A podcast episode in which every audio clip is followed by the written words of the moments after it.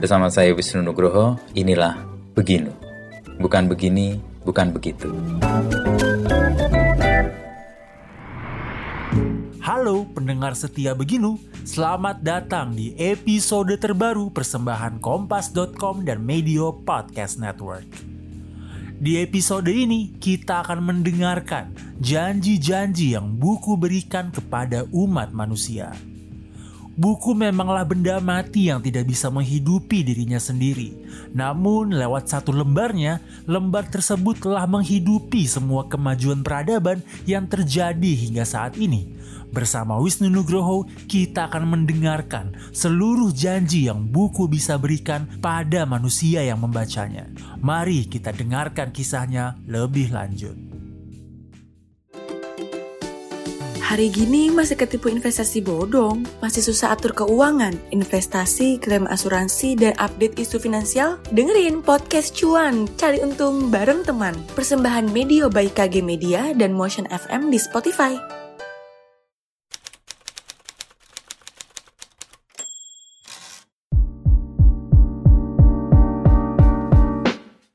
dalam enam bulan ini saya mengkampanyekan apa yang dikatakan Neil Gaiman tuh bagus banget tentang bukunya tipis.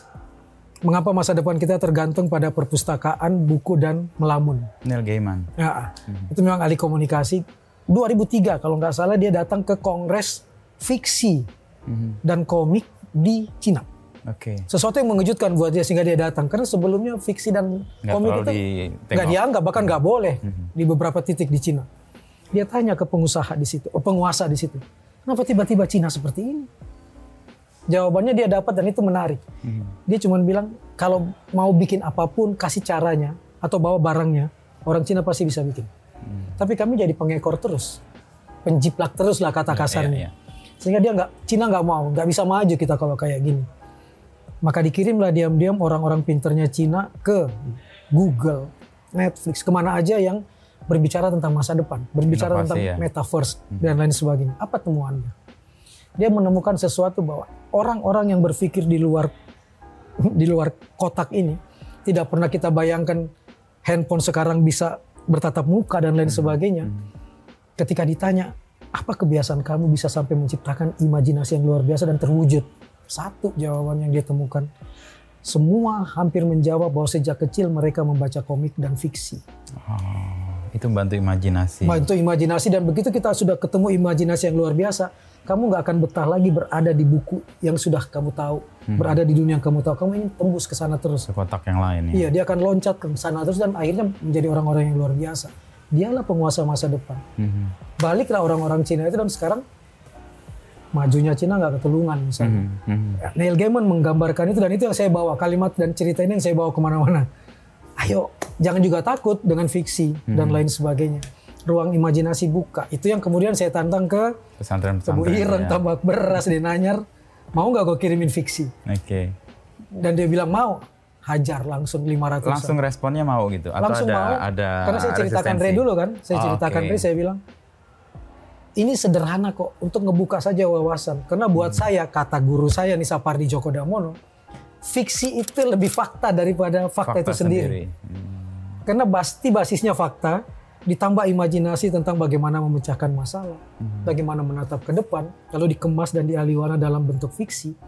Dan bahkan banyak hal yang sangat rahasia yang kalau kita ungkap dalam bentuk fakta, bikin orang lain sakit hati karena tersebutlah nama dia. Kalau dengan fiksi, kalau dengan fiksi lebih enggak, halus. lebih oh, halus. Okay. Basisnya itu fakta, lebih fakta lagi. Mm -hmm. Jadi teriakan-teriakan kegeraman-kegeraman orang sama seperti stand up komedi kan. Yeah. Kami berdiri di sini bukan berarti stand up harus berdiri kan bisa tidur, yeah, bisa yeah. duduk, tapi kami berdiri dengan dinilai ini. Mm -hmm. Itu kan karena kegelisahan, karena teriakan orang-orang bawah yang dia suarakan kan. Yeah. Saya standing di sini nih. Nah itu kita dalam bentuk fiksi nih mau nggak seperti itu? Kayaknya langsung merasa iya dan kayaknya kayaknya juga cuma butuh saya untuk kamu yang bicara ya kan. Hmm.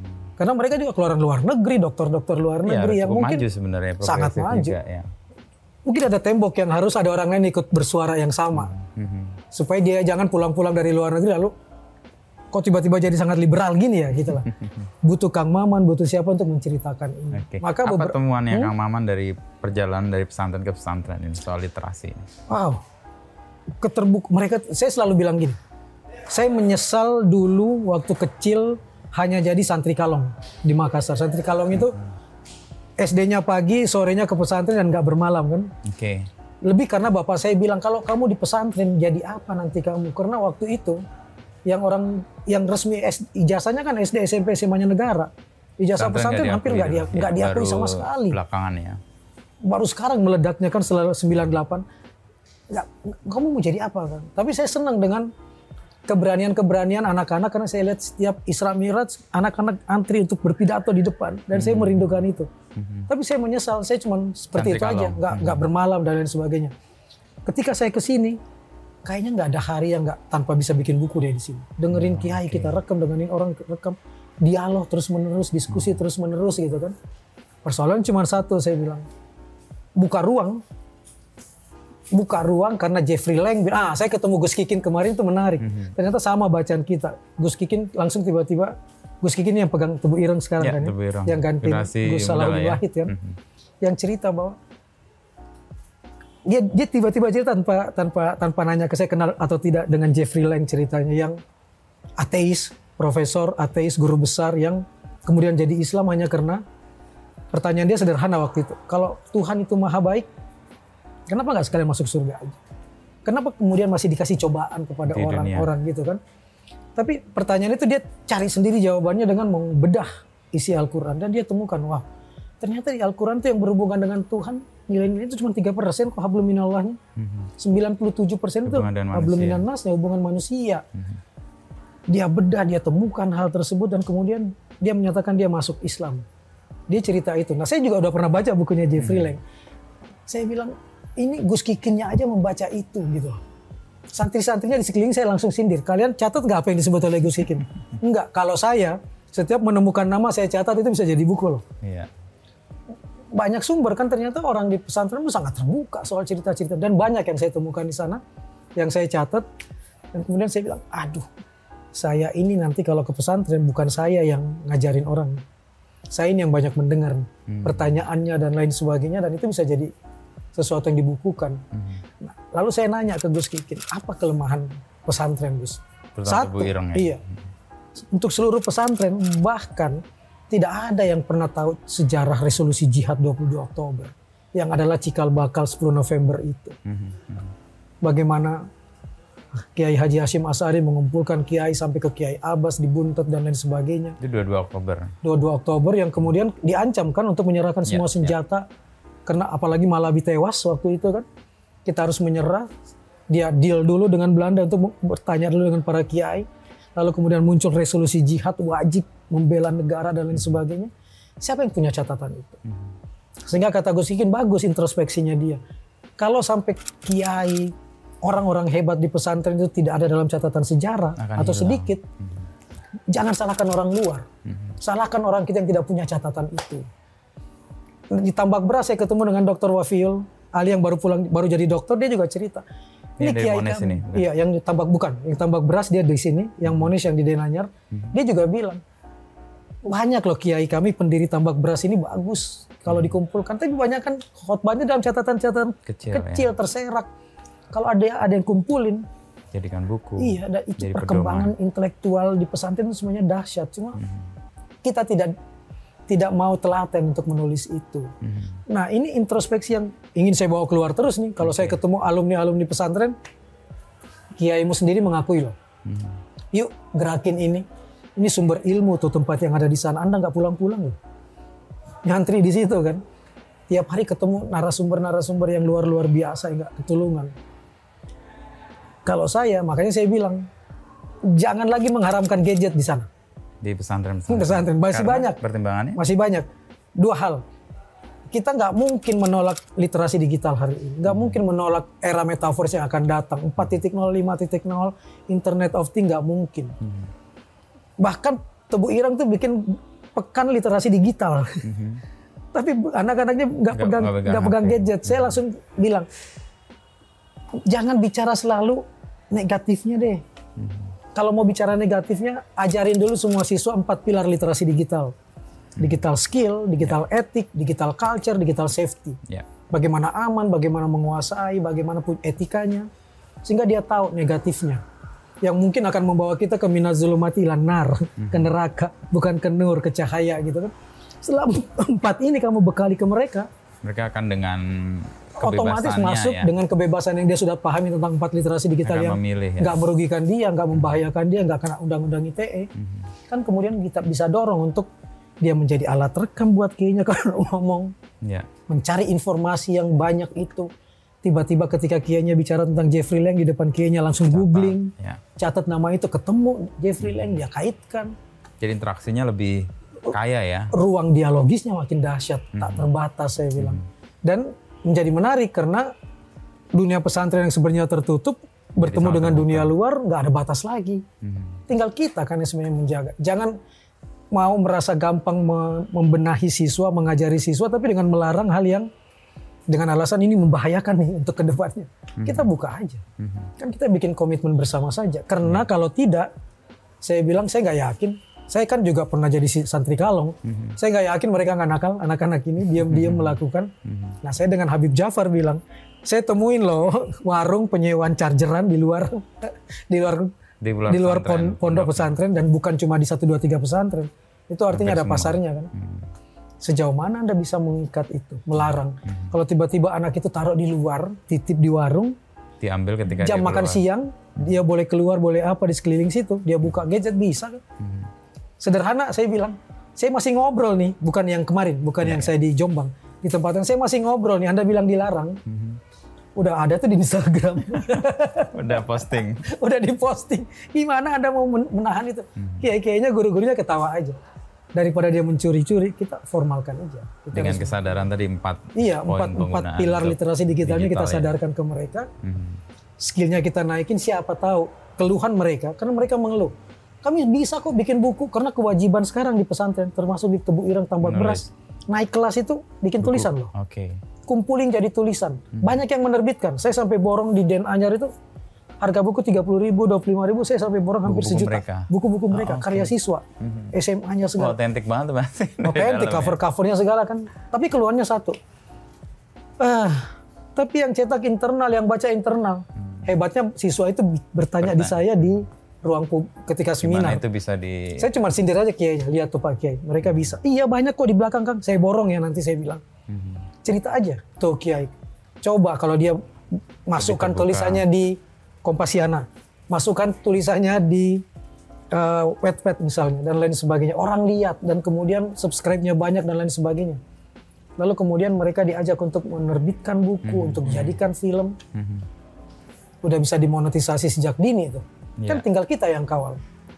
Mudah-mudahan walaupun ini kecil tapi Bisa ada jadi, dalam pikiran mereka yeah. untuk nanti ada benarnya kita. Kayak respon mereka untuk membuka diri terhadap literasi digital, oke okay, sejauh sangat. Mm -hmm. Bahkan kemudian ada perubahan aturan berarti ada, di dalam di beberapa yang saya sudah temui iya. Mm -hmm. Karena terbuka. Jadi yang cuma di hari libur, sekarang ada beberapa yang tiga hari seminggu ada. Mm -hmm. Dan yang kemudian juga uh, membolehkan siswanya untuk menulis di luar link-linknya pesantren juga ada. Hmm. Jadi dia kirimnya ke banyak sekali kan media yang sekarang orang bisa. Hmm. Dan kita lihat aja aku bilang, Kiai saya bilang, saya ini sejak 2012 menyatakan berhenti berkantor. Okay. 18 tahun di Gramedia, 8 tahun di Biro Iklan dan Rumah Produksi. Ribuan episode saya hasilkan tapi tetap sebagai karyawan orang lain. Hmm penghasilan saya tidak sebesar sekarang dari dunia buku saya. Hmm. Nah kalau ini disiapkan dari dasar dari sekarang nih si santri-santri bapak ibu dan diajarkan berdialog dengan ruang di ruang publik, ya, ya. yakin saya mereka lebih luar biasa dari saya dalam soal buku. Hmm. Saya baru nulis buku 2012 loh. Ya, setelah setelah sekian banyak persoalan 18 tahun plus 8 tahun di biro iklan. Ya, ya. Baru jadi buku. Ini masih SMP SMA bukunya saya baca bagus-bagus. Hmm pilihan katanya bagus-bagus, puitis, luar biasa. Bahkan saya nantang, kasih saya waktu tiga hari ngajar menulis, ujungnya jadi buku. Hmm. Ada beberapa yang udah membuka, karena saya kan uji di Jogja. Ya, ya. Yang saya bikin, ayo aku menulis maka aku ada, ya. kerja sama satu penerbit di Jogja. Ada workshop. Workshop tiga hari. Endingnya adalah buku. Endingnya buku dan kemudian akan diterbitkan oleh penerbit hmm. itu. Di Jakarta juga ada satu buku saya, oh ada di situ bukunya. Perusahaan peti kemas di Tanjung Priok kan. Hmm satu pesan orang HR-nya, direktur HR-nya. bagaimana ya caranya supaya karyawan kami dari bawah sampai atas kalau menyampaikan pesan itu bisa kami pahami. Hmm. Karena pilihan katanya susah banget. Dia ngerti kalau pakai bahasa Twitter kan pendek-pendek. Yeah.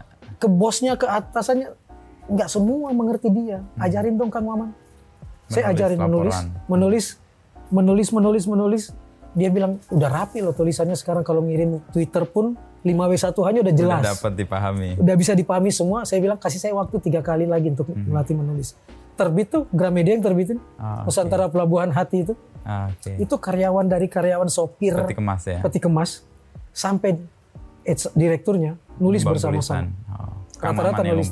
Saya ngedit. Hmm. Dan hampir saya nggak banyak nyentuh. Hmm. Dan bosnya sampai bingung. Gila ya banyak hal-hal yang sangat manusiawi yang hmm. Bayangin Mas Ino. Dia sopir yang tinggi di atas kan harus ngangkat peti kemas yang keren itu 20-30 meter di atas. Pesannya cuma satu, gimana caranya kalau dia mau buang air kecil? Hmm, dia cerita. Dia cerita. Oh, Sementara ada peraturan di situ, hmm. kalau sampai dia buang air kecil di atas dan ini berkarat, dia yang dipotong yeah. gaji. Hmm, hmm, hmm.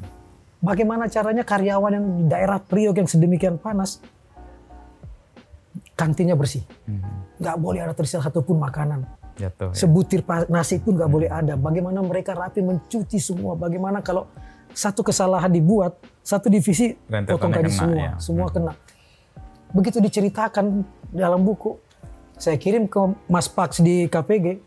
Ini sih keren nih. Hmm. Gue terbitin, diterbitin. Ya, ya. Di, launch, di launching kemarin di M Block Space itu dan orang baru nggak semua. Baru nggak bahwa dan ada... mereka bilang daripada gue kasih vandal mm-hmm. ke tamu-tamu gue, mending kasih buku, mending kasih buku dan mereka lihat.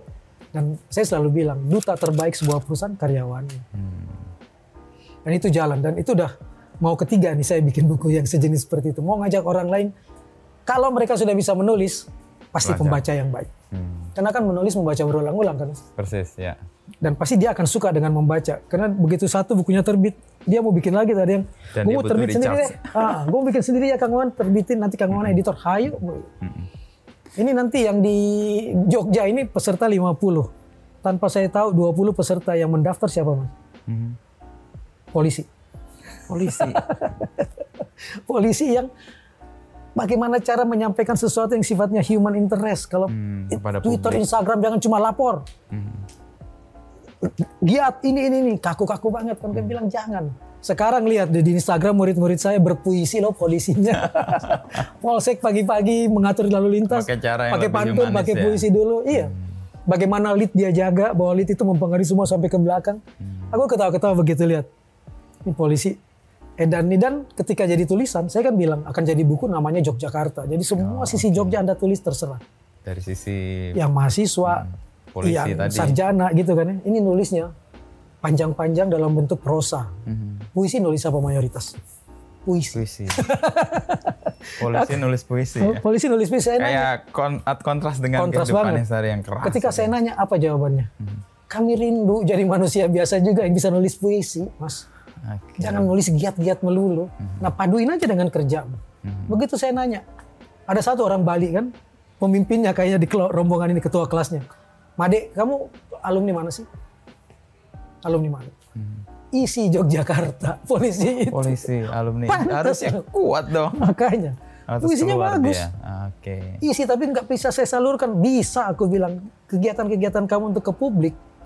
Bisa Masyarakat butuh itu, ya. informasi yang, aduh bahasa polisi ke aku, bahasa tentara ke aku, ini cair loh. Dan hmm. sekarang belum jadi buku aja aku udah seneng lihat media sosial mereka lebih hmm, hidup ya. lebih santai. Lebih human. Lebih santai. Aku kirim ke orang-orang. ini tau nggak siapa yang nulis? Wah polisi. keren kang. Ini lucu. Dia nggak tahu polisi begitu saya kasih naskahnya oh, kan. agak amazed juga nah, mereka. begitu saya bilang ini polisi loh yang jadi murid saya nih. Hmm, hmm, hmm. mudah-mudahan sih. Yeah. supaya dia juga nggak nggak kaku-kaku amat stres di kantornya dan lain sebagainya. Hmm. keluar jadi manusia lagi yang lebih humanis. Hmm.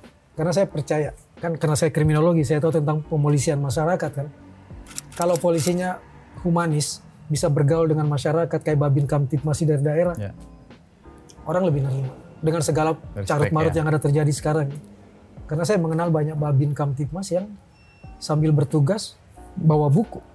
Oh, dia di mendekati daerah. masyarakat. Mendekati ya. masyarakat berhenti, dicintai jadinya. bawa buku ke daerah, ngajar baca tulis ke anak-anak, hmm. sambil ngasih masuk pesan-pesan hmm. tentang pengamanan masyarakat. Dan dicintai. Beberapa kali Kompas menulis profilnya. Iya, masih terjadi sih beberapa iya kan? polisi melakukan itu daerah-daerah terpencil gitu. Kemarin ya. saya ditelepon dari Manokwari, Kang, Pak polisi di sini buku butuh sejarah dan anak. Hmm. Babin di sini dia mau masuk tuh tentang Ke, sejarah. Ya. Karena dia udah punya 200 tapi buku sejarah dan anaknya udah berkurang. Hmm. Karena kadang-kadang buku anak nggak balik deh. Oh, karena kasih langsung. Kasih langsung. disimpan di anak-anak. Dia gitu. minta dikirimin. Kaget juga di hmm. Udah di Papua, di Kendari, di mana-mana Babin saya kalau ketemu Babin Kaptimas hmm. banyak yang sudah bawa. Okay. Bawa buku dan buat saya ini memang pintu. Buat saya buku itu Pintu masuk ya. Pintu masuk dan sampan yang perahu yang bisa berhenti di pelabuhan mana saja. Terima kasih telah mendengarkan podcast Beginu. Nantikan obrolan Wisnu Nugroho bersama narasumber inspiratif lainnya.